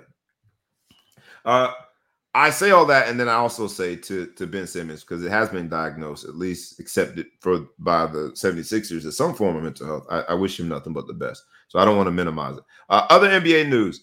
Uh this new foul rule, if you initiate contact, which is essentially James Harden 2.0, is now being completely disallowed. They moved away from it. It started with the the kicking the, The foot. out on the three pointer. The refs stopped honoring that as a call, uh, but now they can blow the whistle and just say no foul at all. I think it's going to change So the who game. gets the ball? I imagine it would be. I I don't know. Great question. I don't know who gets the ball. They just blow the whistle. He didn't foul you. Right? Maybe it's a jump ball. I don't know. Great question. That'll make Uh, you stop doing that real quick, though. Make you stop a doing jump ball. right? Because then it could be a turnover. Um, but it's interesting to see how they're trying to kind of pull back from it being an offensive minded league, Mhm. right? That rule change favors the defense, not the offense. So uh, I guess they tired tired of seeing 150 to 148 scores in the NBA. I, I think that the fans are getting tired of the whole flopping thing and all the different things like that, and it's starting to get gross with the just the gross bastardization of the rules, man. Just I'm trying to do this foul, trying to call the whistle to play basketball. Let's get this thing. It's supposed to be a continual game. It's too much start and stop with that fouling mess the, with the way they're going. So I I'm happy they're doing. it. I was tired of it. Right. Um, I'm sure, I'm sure James Harden is not happy because that that is basically his entire game. Yeah. Uh, the Ball brothers. Ball brothers, the ball, ball brothers one they're one and two. Lonzo and Lamelo are one or two in the East. You got the Chicago Bulls, and you got the Hornets. Uh somewhere LeVar Ball has a cold drink, talking trash, and said, I told you so. Never. I like them, man. They both playing well too. Uh, Lamelo Ball is balling out, man. Uh, and you know, I, I, think that, and I, I am notorious for being a Lamelo fan. Um, but I think seeing both of them succeed is refreshing as a dad because we all criticize that man. I'm hoping that Gelo makes it too. We're gonna have a we're gonna have a whole ball family reunion in the NBA. It's coming. It is coming. Uh, other NBA stories: the Lakers are struggling a bit. Uh, LeBron's injured. Uh, Russell Westbrook has has been very turnover happy. That's the one cat we all celebrated his triple doubles, but we ignored that other statistical It category. was He's really a quadruple double because the turnovers were 10. All the turbo. And then in crunch time, uh, Carmelo shot an air ball. Russell Westbrook got ticked off at the young player who who stole the ball and dunked it with 10 seconds left. I don't know what that was about. I guess he wanted him to just dribble dribble it out Or maybe it's just because it's OKC, or maybe it's just because it was a whatever day of the week, Wednesday. Russell Westbrook seems to always be mad. Um, but the Lakers don't look like the the shoe-in champion that we thought they were. You look at Come their on. roster; it looks crazy. Their roster is it's like it's that. It's that. Let's Their stop roster- it though. People, people, every time we a team gets together that's like this, they expect them the first game to look like they do at the end. Give them a chance. They start look at the Nets. I mean, if they didn't have the injuries, they started off trash, and then they had to get people to play. You know, look when the the uh, Magic had their team, uh, um, the Heat when they when LeBron went down to the Heat, they started off as trash. Then they got together. We weren't I mean- trash. Now, let's No, when they first started out, they we were trash. Yeah, we struggled. We struggled. Struggle, yeah, it took a trash. chemistry. First Depends twenty on how five soft games. you are. Depends on how how how soft you're from Australia, and you you know Ben Simmons. You are. It's trash. That's maybe those are hurtful words. You heard However, me talking about my. They team. were trash, but they won the championship eventually. So stop it. The Lakers don't start like look at championship team. Well, But the Lakers don't have eventual in them. What they did was they amassed older talent. Yeah. So you're right to make the comparison with Miami Heat, but Oh. they were in their prime. The big three, D Wade, LeBron, and Bosh were in their prime. What Mhm. the Lakers have done is they've gotten everyone that is just slightly, and in some cases, well past their prime. And so it's win now. T- LeBron is getting to that point, man. At, we've had different iterations of his hairline. This iteration of his hairline is towards the last chapter. It's towards the last chapter of his NBA career. This, when the headband, and he got one of them thick headbands, right? This particular attempt to hide the hairline is a part of the last chapter of LeBron being LeBron on court. So that's the only thing I would say about the Lakers is they they must win now. Russell Westbrook, eh, eh. They got Rondo, eh. Dwight Howard, eh. Carmelo Anthony, eh. You Lakers got to win now. They will. They'll So- win playoff times. they i mean they're definitely o- older for sure but lebron i mean he got a little ankle injury but he doesn't look like he's in his 19th year westbrook still got a lot of motor in him obviously he's got to fit in anthony davis is what 28 years old He's Is he hurt yet? so Yeah. yeah. So so I, I think the age thing I just feel like watching it right now, watching the NBA is like watching NCAA March Madness because you've got these one and done like what it's been for some years. Like you, these one and done teams that have all the stars and then like Creighton comes in and goes to the final four because they've been playing together. They got a solid team, everybody knows their role. So they'll move through it, but you know, the Nets don't look good right now. Philly No. look doesn't look great right now. Like all the top teams, LA looks like a disaster, but LA, I'm gonna say it, I I think they need to go into like a hockey philosophy, bring what Russ, Russ Westbrook off the bench, spread out that talent, run lines. They're all older, most of them. Run 25, 30 minutes across the board. Just change the whole approach to it because you're not Russell Westbrook and LeBron James on the same court. Like this is a situation where there's absolutely only one ball, and it's not because they're taking all the shots, but because how he's facilitating with two totally different style of play. Right. Uh, whoop, there it is. Must be Halloween weekend. Every time we go start talking about NBA basketball, some crazy Knicks fan has to come out of the woodworks and think that this is finally the year. Listen, Knicks, you're relegated to being terrible forever. I hate to be the one to break the news to you, but if I don't do it, who will?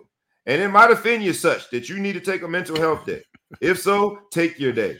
Y'all ain't never gonna be good again because you got your punk, you know Mm-mm. what, racist owner and the entire family. So you're relegated to being the punchline of jokes. And so, in this moment, since uh my homeboy Scott Bibb had the audacity to say to Knicks when the NBA conversation came up, you were again the punchline of a joke. Uh, he's first place. Who cares? Y'all first place, right? Yeah, your Knicks are terrible. Um, we got to talk about some other uh sports though before we get out of here. I wanted to make sure we talked about the Great Fall Classic, and that is the World Series, Atlanta versus Houston. Uh, I don't know what it is now. I know it was tied at Boston one. was going to win the World Series. the guy from Boston said that the boss, the Red Sox were going to win the, Red, the World Series, and he was wrong. Uh, because they're not now in his earphones don't work. his, yeah, now all of a sudden his mute button. I can't, I can't hear nothing. I can't hear you. I can't. Yeah. I don't know what you're saying. We need to get the lip sync lady from Cardi the Cardi B song. Oh, Right, okay. right. He muted himself just so we we couldn't claim. Can, can we take you off mute now, Ellis, the producer, or you want to keep it? You He's know, the producer. He can handle that stuff.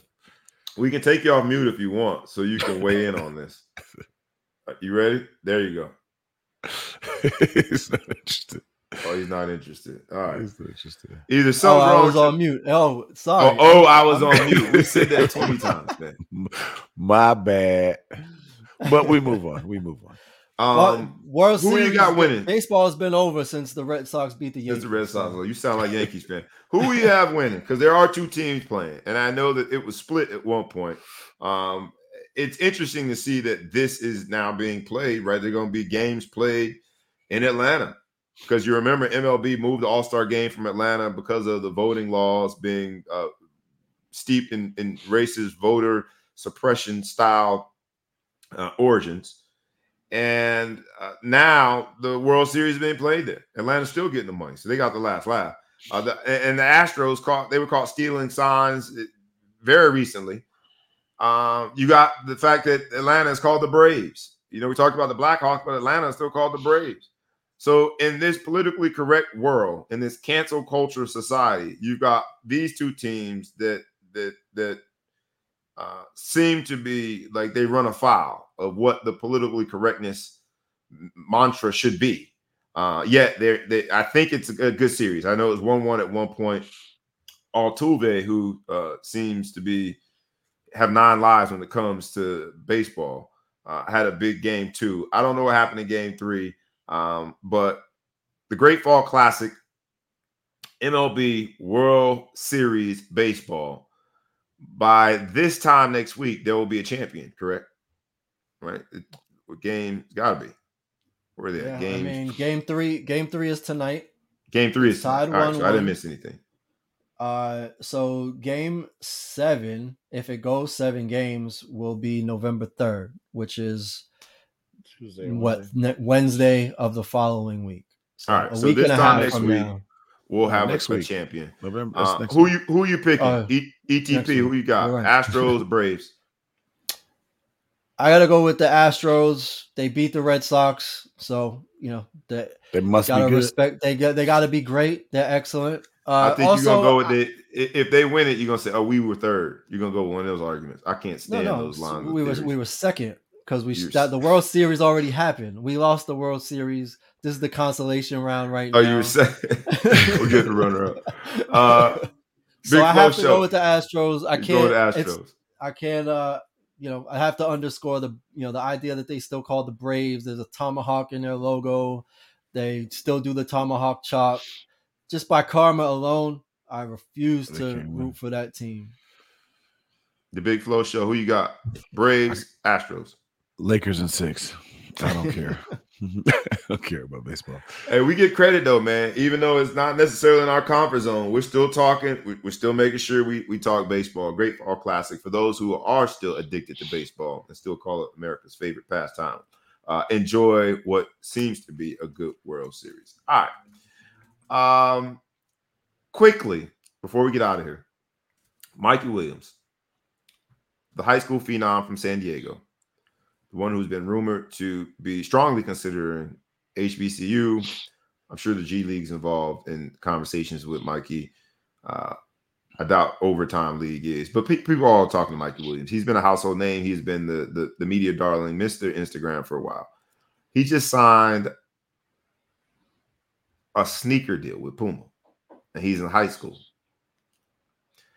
Name, image, and likeness has taken a whole different leap into the next frontier when a high school, a high school player signs a Puma deal.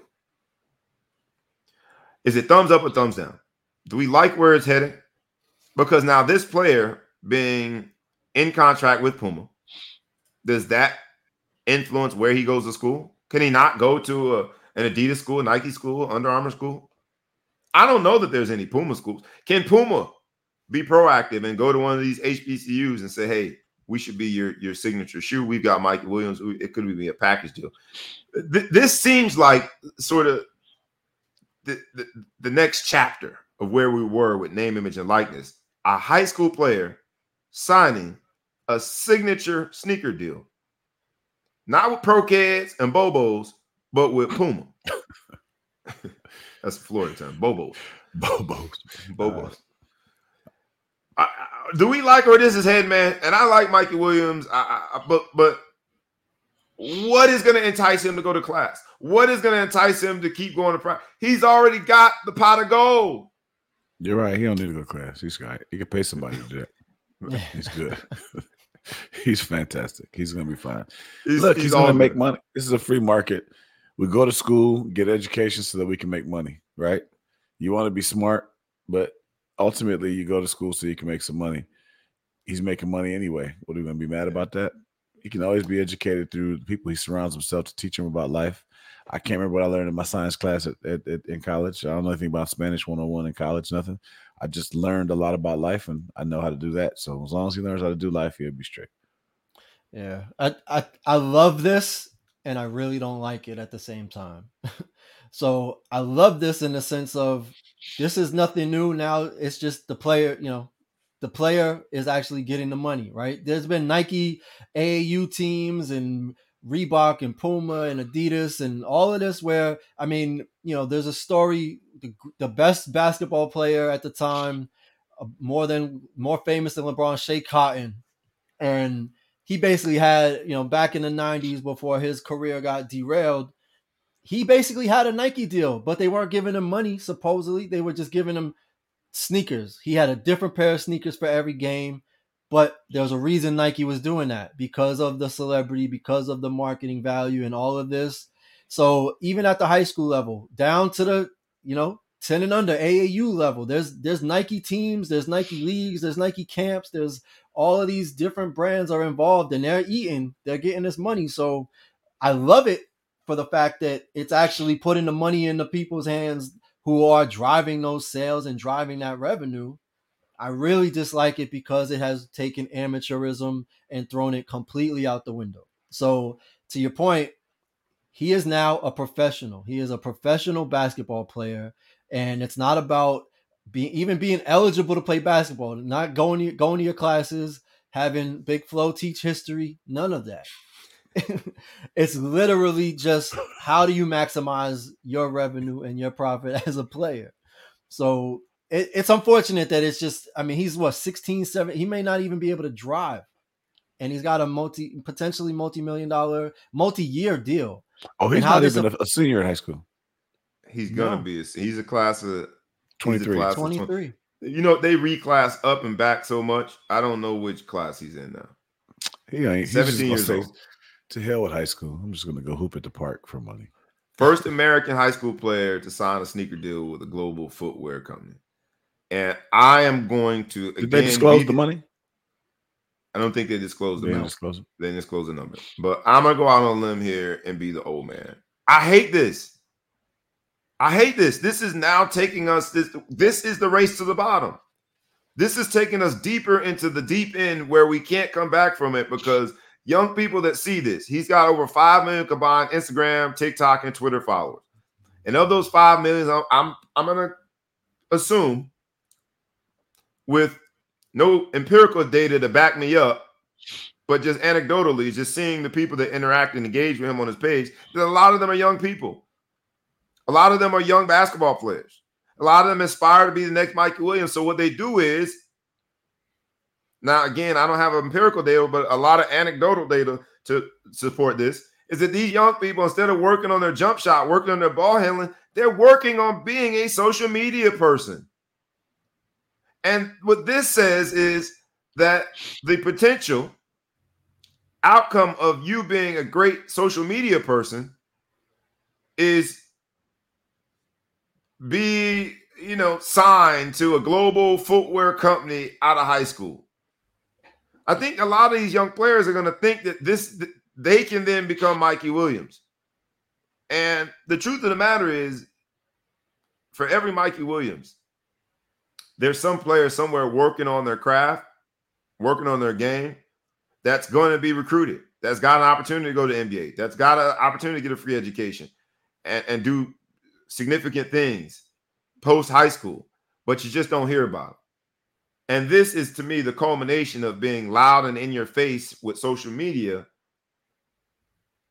And it, it and it and it and it's giving them a false sense of this could be you too.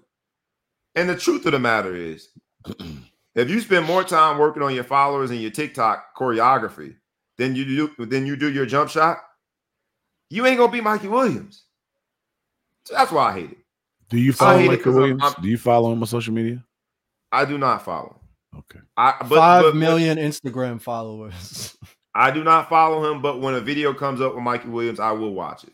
I'm not opposed to Mikey Williams, but I, I don't I don't follow him. I heard that he's got every celebrity known to mankind that he's he's seen with on his Instagram page. They like he's a celebrity. And so at 17 years old, if you live a celebrity lifestyle, So if now you, Kardashian. you- if you live a celebrity lifestyle in terms of your social media presence, if you live a celebrity lifestyle in terms of being signed by Puma, what on God's green earth is gonna have you being a respectful young man that appreciates how much you don't know at 17? The mix is just it's it's it's, it's all messed up, and I think it, it leads to potential issues. I, I haven't heard that Mikey Williams is a jerk to anyone. But if I heard that Mikey Williams was a jerk, it wouldn't shock me. Because at 17, having all that at your fingertips, it, it undermines the process of growing up and, and, and learning how to respect uh, adults and respecting authority figures. What is an authority figure to a 17 year old that's got a Puma deal? When that history teacher does try to tell tell Mikey, uh, we need a little, we need better effort on the history test. Mikey looking at him like, what? You're looking at him or her like, what are you talking about? I just think it messes up the the process of growth and development for young people. And the more we look at this as the new frontier, the more we move away from just players honing their craft, working on them, forget social media. Just go, just just go become a great basketball player, a football player, or whatever you play, hockey, baseball, for the purity and love of the game. Because once it becomes a business, there's no walking back from that. Mikey Williams will never ever be able to appreciate the purity of just going into a gym and playing a game for the love of it because he is officially a businessman that has allowed basketball to be the center of his business. That is his business plan, basketball. And But it's I'll- worked out for him. It's I'll succeed, put- he succeeded. I'll push back a will? little. I'll push back a little though. Like now he is officially a business person. But it's been a business, right? These bit there have been businesses that have been monetizing his performance, you know, like I said, there's brands that are involved at, at a youth sports level that are monetizing all of this. So it's been a business before NIL, right? Right. So so how do you how do you reconcile that? Like I don't like it at all. Like I don't like the idea of basically, you know, removing the youthful exploration of sports performance in favor of professionalism. I don't I don't support that, but I also recognize that there's tons of businesses that are making money off of this and and these kids and these people that are participating in it aren't seeing any of that money. So how do you how do you reconcile that? Like It is tough. It is tough. But in every other category, we started off talking about like the Blackhawk story, and, and even we talked about Sandusky. We try to protect our kids in every way imaginable from from physical abuse, from sexual abuse, from being uh, at the mercy of a predator from a physical standpoint. I just think that there's also predators and people that abuse from a business standpoint. And the more we put our young people in position to have these mega deals, we're also putting them in position to be on the wrong end of abuse when it comes to business. So that I guess that's again that's the old man to me, the protective paternal instinct kicking in, saying we, we should we should consider that. But I I hear you loud and clear. this business is is preceded Mikey Williams and will definitely be the business of sport will be here long after. So, uh, and that's what we talk about here, the Ball Hawk Sports Talk, where sports business and entertainment collide. It's been a great week. Any parting shots, you guys, before we get out of here? 10 second bye byes, any any shout outs, any birthdays, celebrations, happy Halloween, of course. I just hope Mikey Williams ends up going pro and and having a good career because this will be a very bad story. But happy Halloween. happy Halloween. Anything. Uh, Good luck to the uh, Naperville Central Redhawks. Get a chance to avenge their loss to the Naperville North tonight in the playoffs. It's win or go home. So let's go Central. Good luck. Good luck. Let's go Central. I'm going Central on this one by a touchdown. Central. Appreciate you. Yeah.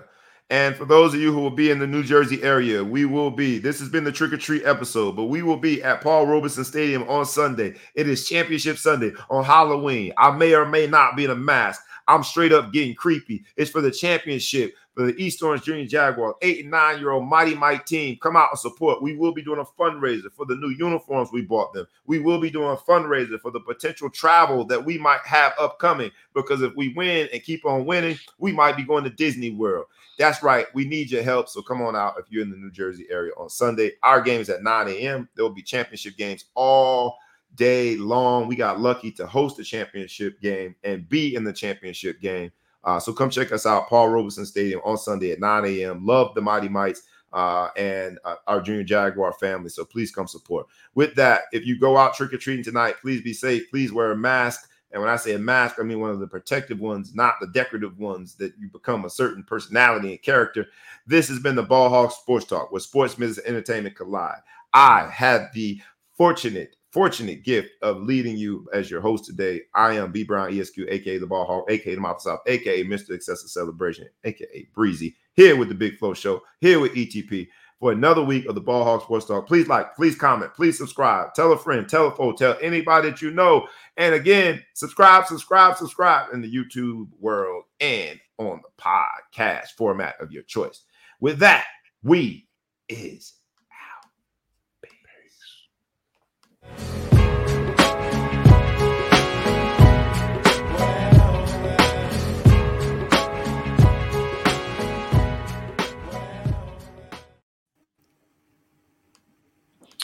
We still live.